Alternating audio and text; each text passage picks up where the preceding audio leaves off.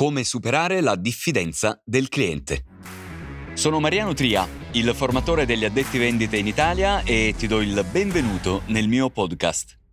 Oggi ti parlo di come superare la diffidenza del cliente.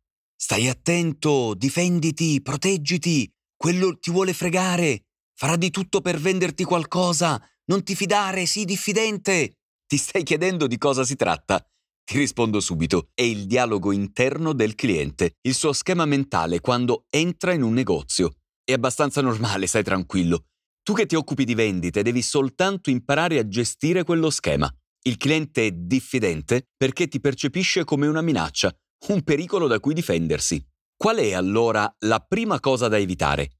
Comportarsi proprio come uno dei tanti venditori, interessato solo a vendere. Facile associarlo alla figura del mercante, inaffidabile, eliminare consigli non richiesti, lusinghe inopportune e esaltazione dei prodotti mostrati. Peggio ancora, forzare il cliente per convincerlo a comprare. Purtroppo tutto ciò si rivela il modo peggiore di agire perché conferma al cliente che i suoi timori sono fondati. Come fare quindi per abbattere quel muro di diffidenza?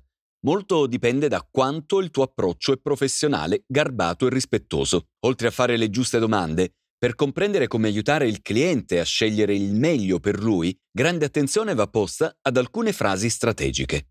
Ti fornisco due suggerimenti, cioè due frasi molto utili per spianarti la strada. La prima, crea quanto prima l'occasione per dire al cliente il mio compito è di mettermi a sua completa disposizione per valutare insieme qual è la migliore scelta per lei. Il messaggio è sii sereno perché mi comporto da consulente, da assistente personale. La seconda, per tranquillizzare il cliente puoi dirgli entrambi sappiamo che alla fine lei valuta, lei sceglie, cioè gli stai ribadendo una cosa che già sa e che rafforza la sua serenità. In tutti e due i casi si tratta di truismi, vale a dire frasi oggettivamente vere, ovvietà facili da condividere. E un addetto vendite che dice cose vere è una persona di cui ci si può fidare.